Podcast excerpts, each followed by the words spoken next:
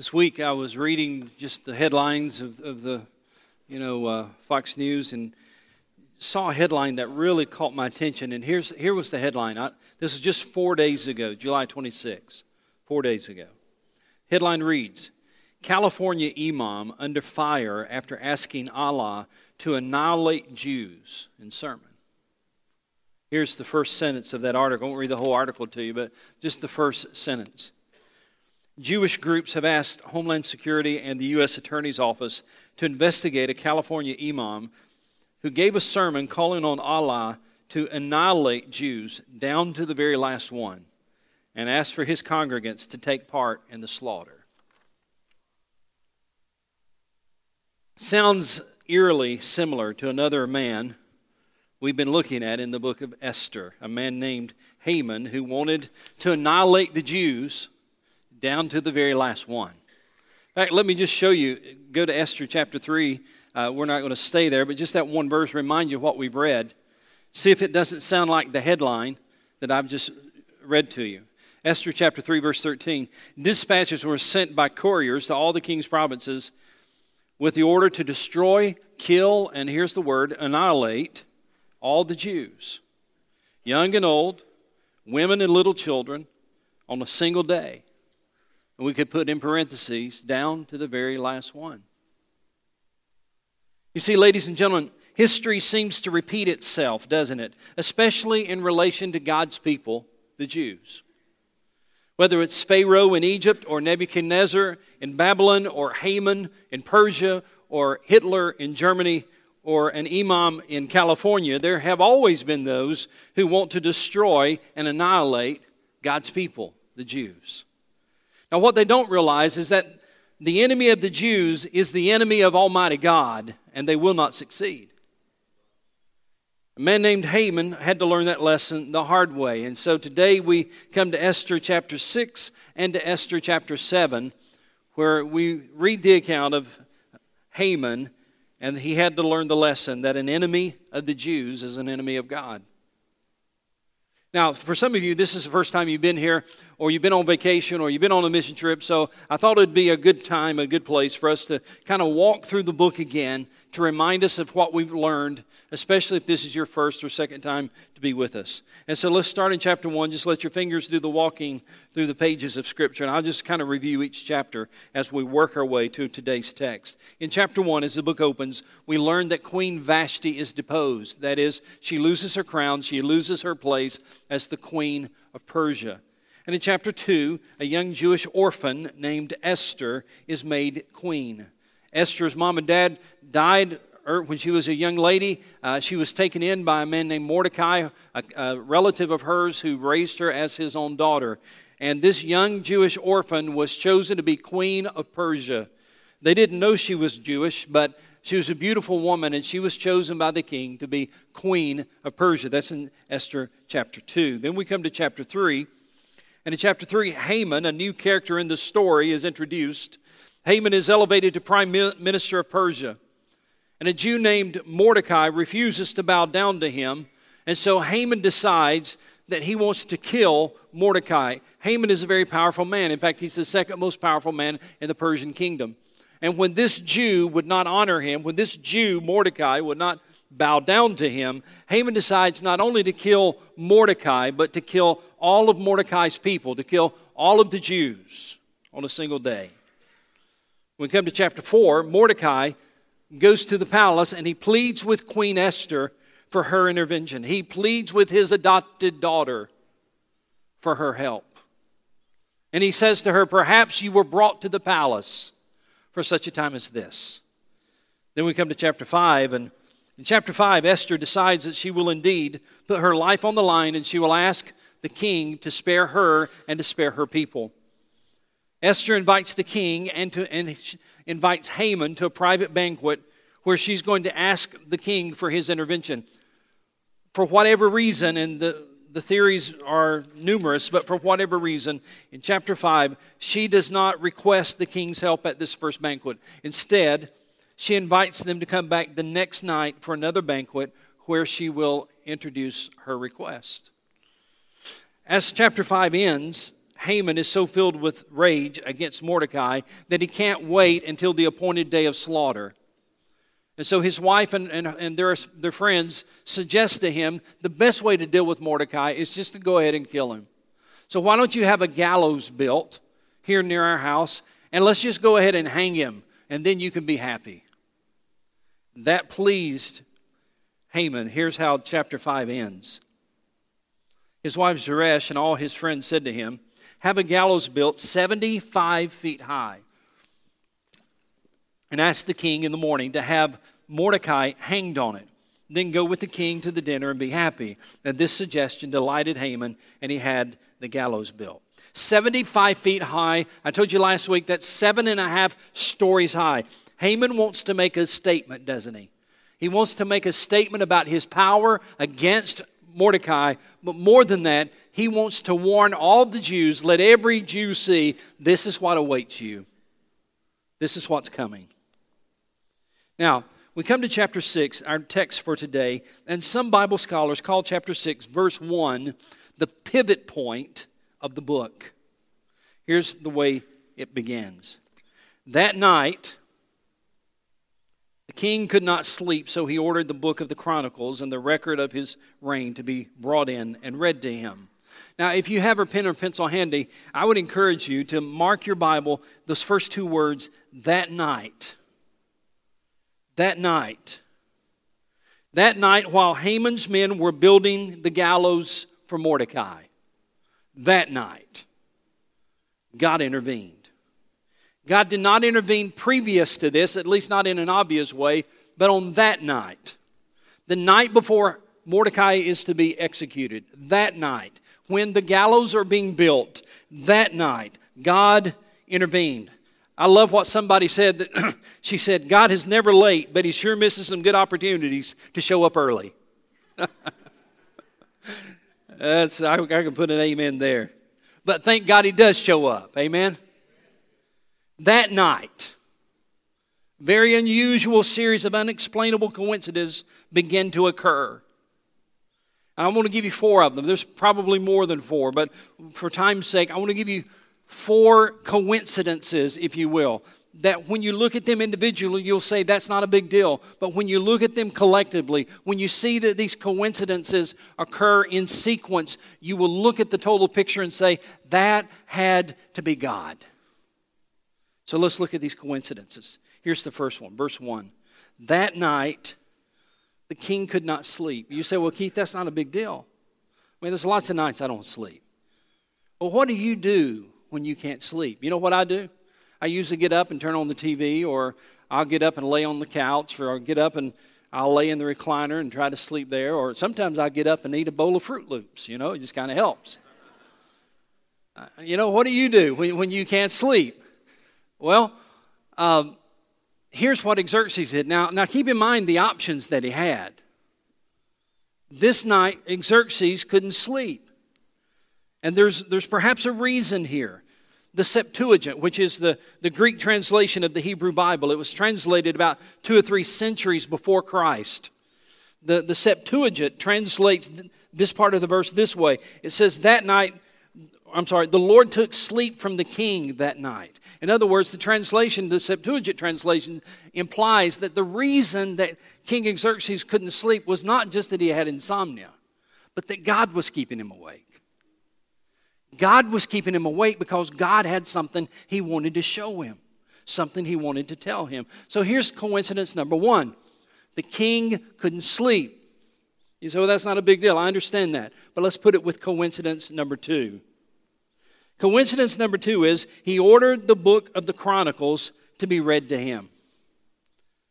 Now, I got a little ahead of myself when I was telling you about what I do when I can't sleep. Here's what the king had options to do he had a harem, he could have brought somebody in. He had musicians, he could ask them to come to play, maybe play a harp and let him drift off to sleep. Uh, he had other people that could cook for him or feed him and had all kinds of options of what he could do if he couldn't sleep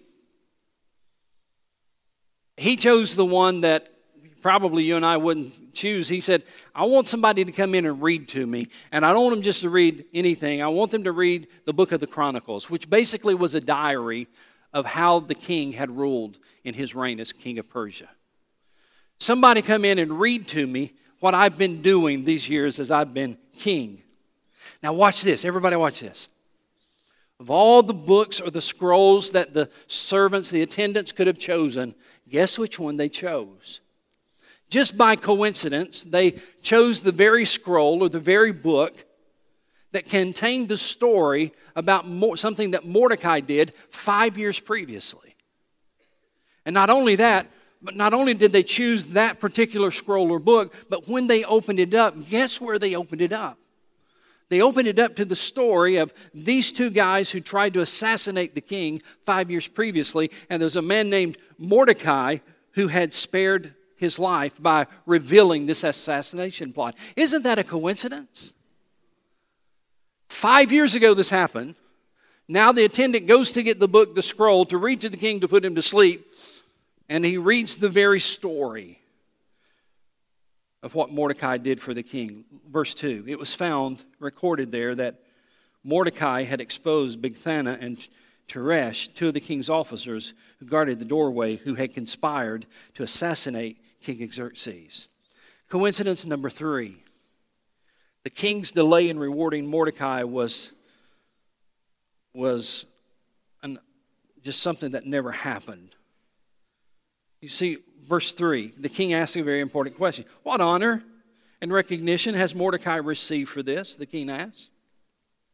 Because the king always would honor somebody who was loyal to him. It was a way of fostering that loyalty. It was a way of maintaining stability in his kingdom and his own personal safety. So the Persian kings, whenever somebody did something prominent uh, for the king, the king would thank them and reward them publicly. And so he very naturally asked the question, well, what did we do for that guy?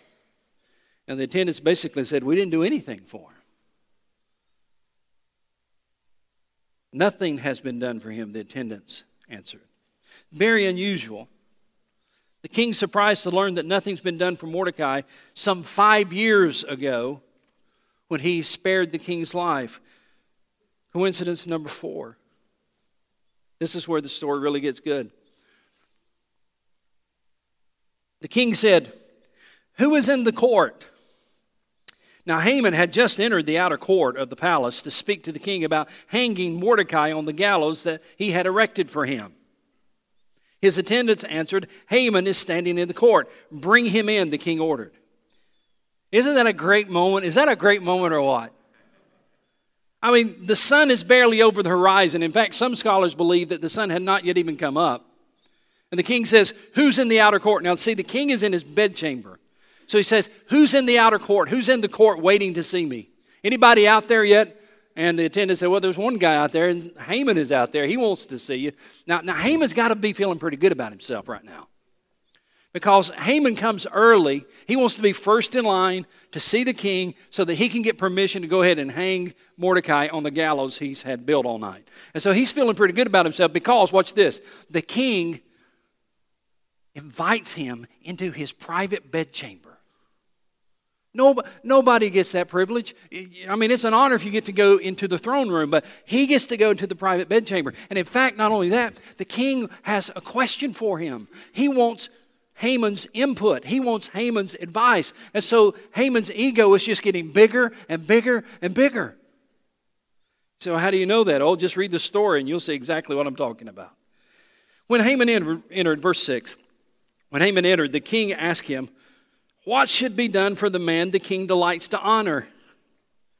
Now, Haman thought to himself, Who is there that the king would, would rather honor than me? I mean, oh Lord, it's hard to be humble when you're perfect in every way, you know? Somebody ought to write a song about that. Who, who is better to be honored than me? I mean, all of a sudden, ideas start clicking in his head. I mean, he invited me into the private bedchamber. He's asking me, What do you think I ought to do for somebody that I'd like to honor? And Haman thinks, I'm second in command. Who else would he honor? And so here's what he says Haman thought to himself, Who is there that the king would rather honor than me? So he answered the king. For the man the king delights to honor, and it's almost as if he's thinking this up as his mouth is going. For the man, the king, you know, because the way he introduces this, normally it would be, oh, great king, or, or, or some kind of, you know, perfunctory introduction. But he says what the king had said. For the man, the king delight. Let's see. For the for the man, the king delight. For the man, the king delights in honor. Here's what you ought to do. Here's what he says. For the man, the king delights to honor. Have them bring a royal robe the king has worn, and a horse the king has ridden one with not just a horse, but one with the royal crest on its head. And then let the robe and the horse be entrusted to one of the king's most noble princes, and let them, let them robe the man, and that the king delights to honor, and lead him on the horse through the city streets, proclaiming before him, This is what is done for the man the king delights to honor. Wow, what a great idea! So, since he's second in command, he's thinking, I can't ask for a higher position. I mean, the, the higher position is be king. I can't, so I can't ask for a higher position. So I'm just going to ask that I get to be honored and treated like a king. I'm going to wear his robe. I'm going to ride on his horse. So they're going to lead me through the town, and somebody's going to be in front of me saying, This is what's done for the man the king delights to honor. You see, Haman knew that when they brought him through the town on the king's horse, wearing the king's robe, that he would be elevated in the eyes of his peers because of his close association with the king. And he fantasized about what it would be like to be treated like a king for a few moments.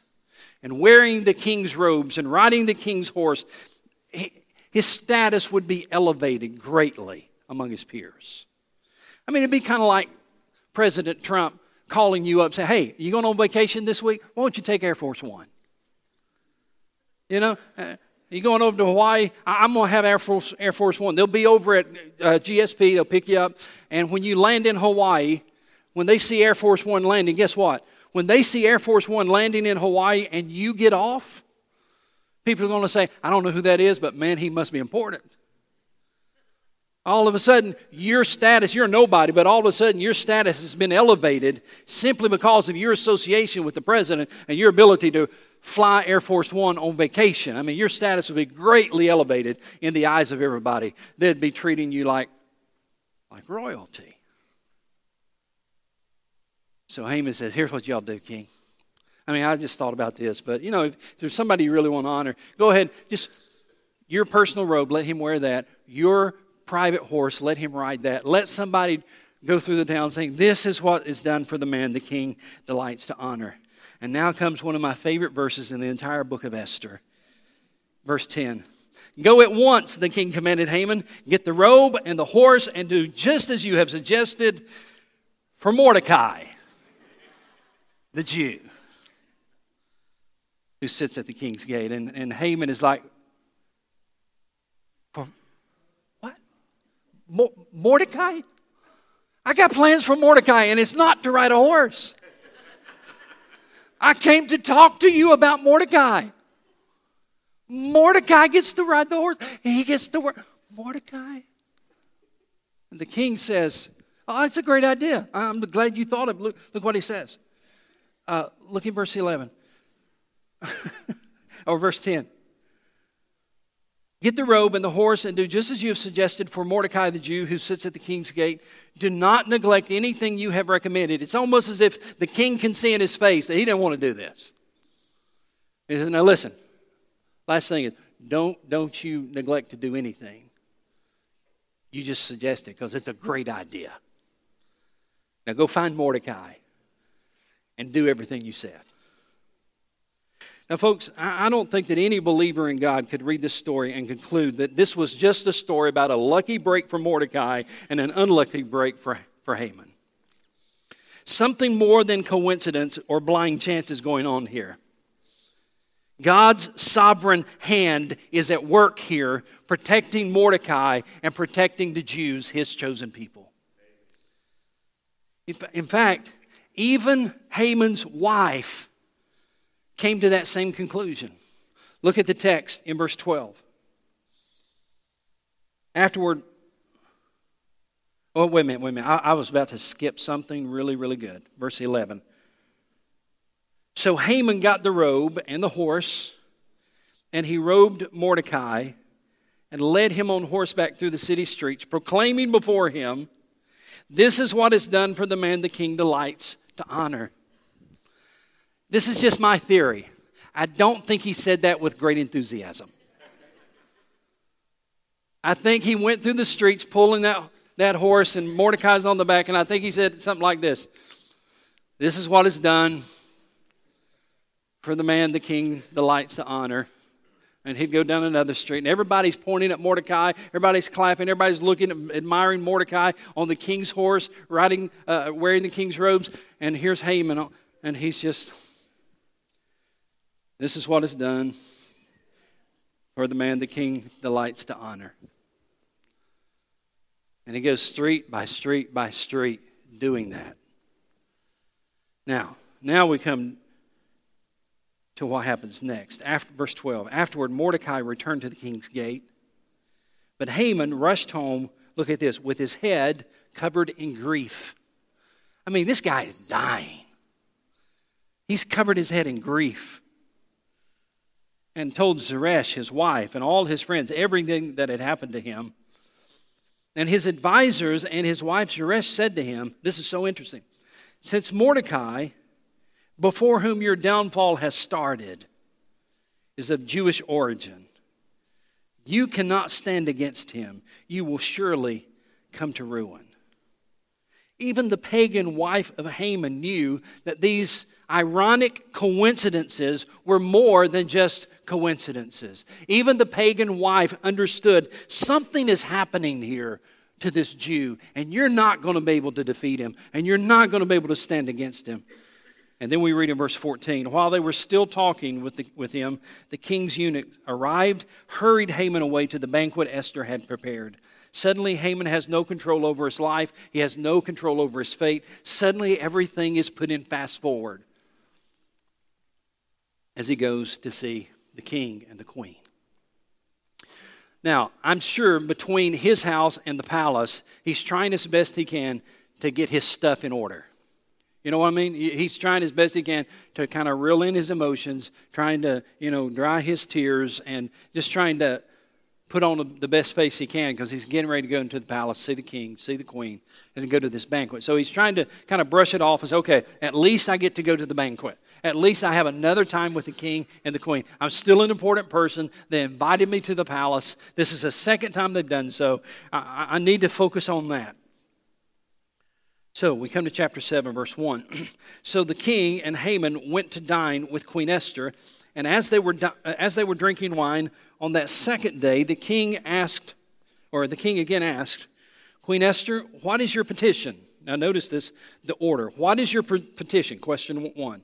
What is your petition? It will be given you.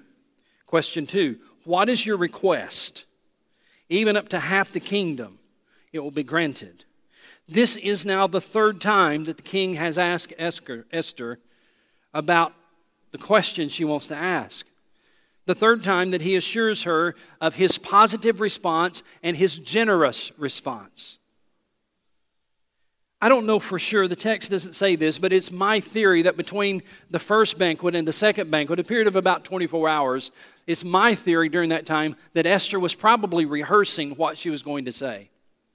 She knew that in this second banquet, she'd have to tell the king who she was, and she'd have to plead for the king for her life and for the life of her people. So, between that first banquet and the second banquet, I'm sure she gave great thought to what she would say and how she would say it. She probably rehearsed that speech many times, and here's what she said, verse 3. Then Queen Esther answered, If I have found favor with you, O king, now, first of all, that's different from, from the first banquet. In the first banquet, chapter 5, verse 4, she begins by saying, If it pleases the king. It was kind of a, a formal way to address, formal way to address Xerxes, a formal way to make a request. If it pleases the king. Chapter 5, verse 4 is how she began last time. This time, much more personal.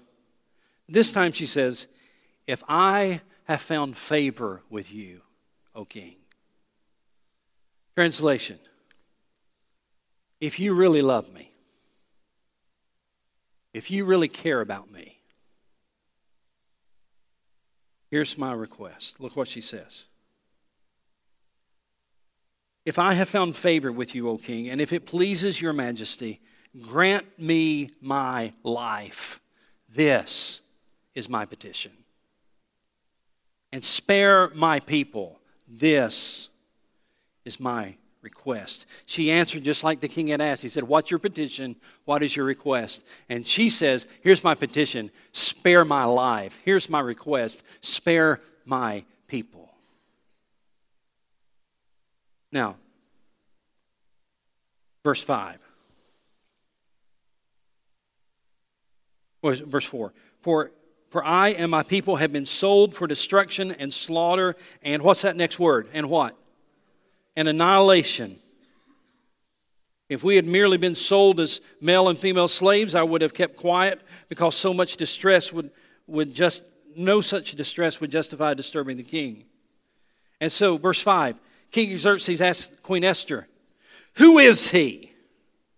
Where is the man who has dared to do such a thing? Now, on some of your TVs, you have the ability to push a button and to pause a TV show, right?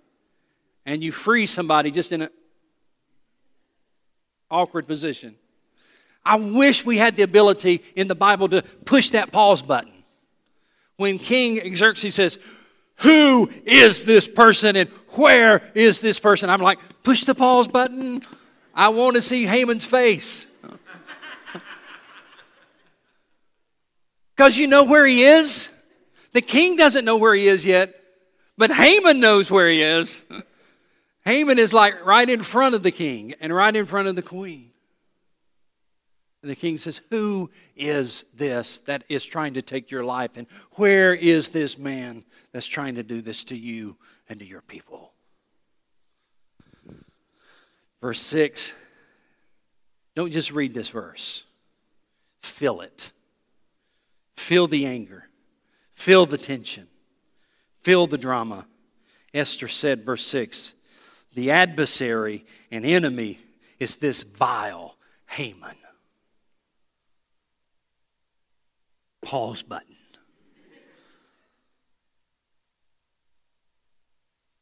The adversary, the enemy, is him, this vile Haman.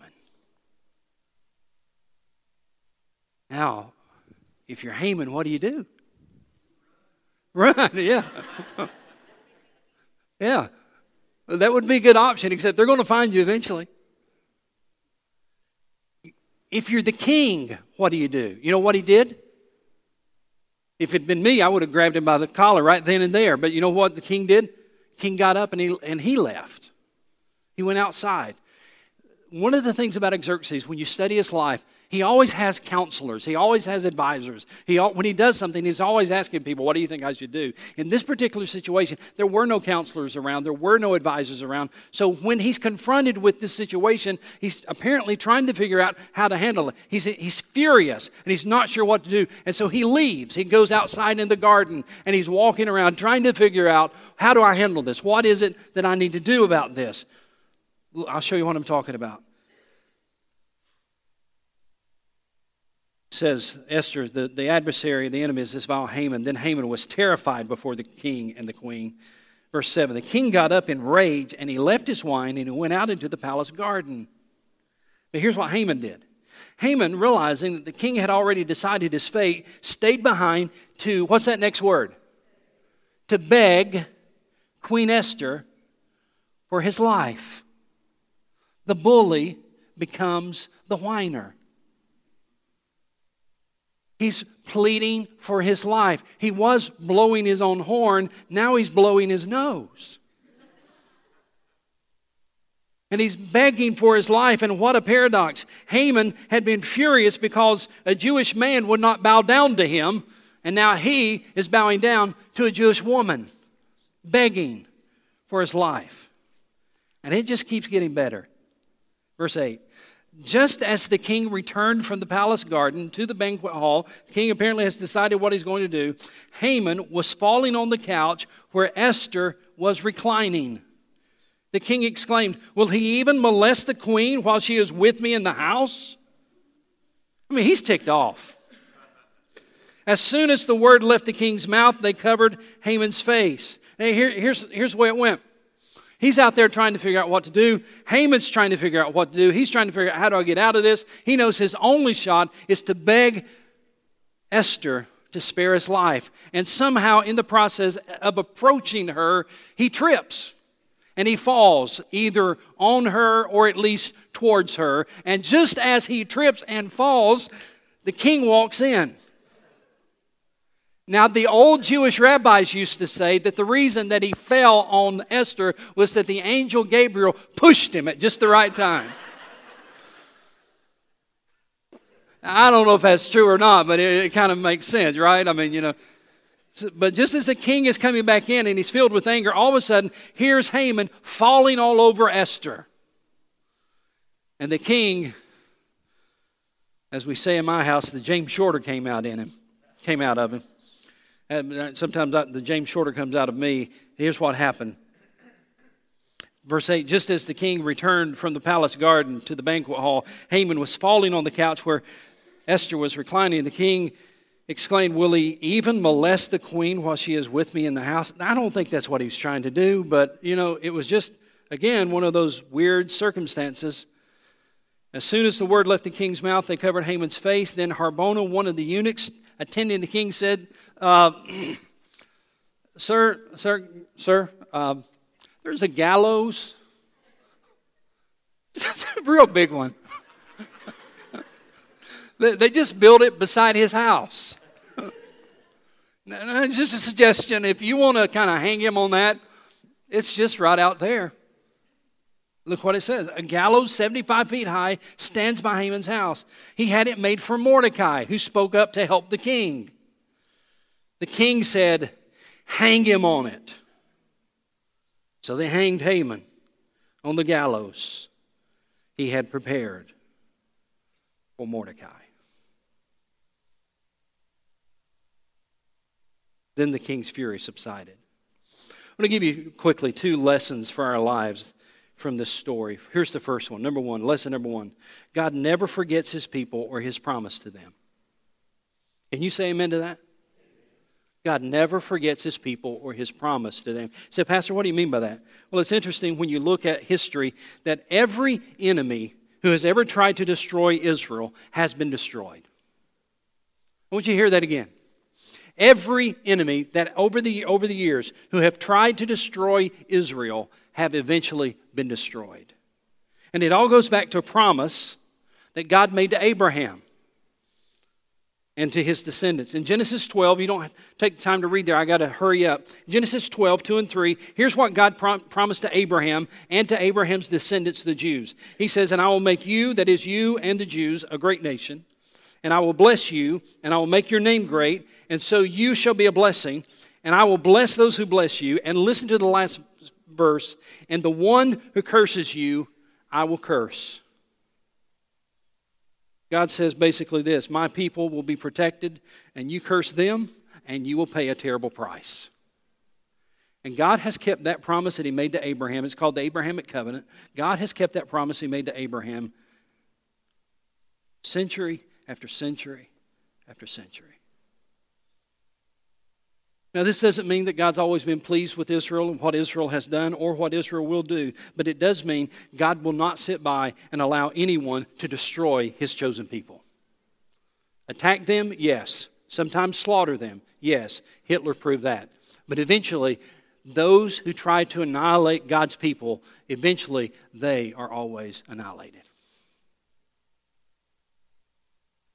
Lesson number two God is, listen, this is so good. And this is not original. I got it from Chuck Swindoll. God is not almost sovereign. That's the way we treat him, though, right? Well, I know that God can do a lot and God's sovereign, but, you know, this situation here, I, I, don't know that God can do that. I don't know that God can change her. I don't know that God can change him. I don't know if God can deal with this. I don't know. If, it, we treat God as if he's almost sovereign. What we learn from the story of Esther is that when things seem out of control, they are never out of his control. He's not almost sovereign, He is sovereign. And but many times when God is working, He's working in subtle ways. Sovereign ways, yes, but subtle ways. Beth Moore put it this way. She said, Sometimes Christ walks through, walks through our crisis dressed in the best disguise of all ordinary events. You see, the turning point of our life, the significant times in our lives, often are subtle times in our life. And it's not until we get through and we look back that we actually see the significance of what happened. It's not until we can look back and to see how this was affected by that and that was affected by this and how these all link together in a series of coincidences that we recognize that's not coincidence, that's God. Ladies and gentlemen, never under, underestimate the extraordinary things that God can do in ordinary events. Things that happen in Esther 6 and 7 are too uncanny to call coincidences. I mean, if you think about your own life, I'm going to close with this. If you think about your own life, your life, significant times in your life, significant moments in your life, all of those are linked together, aren't they, by a series of insignificant events? You think about how you met your spouse and married him or her, the, the chain of events that led you to that point. If you look at them individually, those times are probably insignificant. If you look at how you came to faith in Christ, it probably was a series of ordinary events that led you to that place of putting your faith in Christ. If you think about how you got your job or how you were led to that school or that university, you look back on it all, it's, it's a series of subtle, insignificant events that really become significant because they're in the hands of a sovereign God. So here's what I want you to understand today God is not almost sovereign, He is sovereign. And He deserves and He demands that we place our life in His hands. I love what Philip Yancey said when he said, Faith means believing in advance what will only make sense in reverse. That good?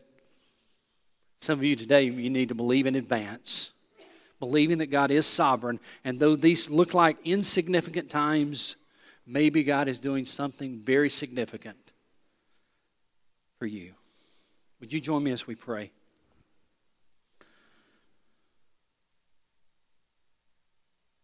Father, we recognize that tiny miracles often direct our steps, though they don't even look like miracles at, at that time. Thank you for reminding us that you remember your people and you remember your promises, and that we can trust in you and in what you have promised us. Thank you for teaching us today, Lord, that you are not almost sovereign. You are indeed in charge of everything. And we believe that and trust in that. And sometimes we have to place our faith in you in those times when really we begin to doubt and we begin perhaps to even deny what we used to believe. But may you again call us back to that close personal walk because it is a walk of faith, believing that these insignificant moments will one day lead to something significant. So, Lord, would you do the extraordinary? Through our ordinary lives. And we ask that in Jesus' name. Amen.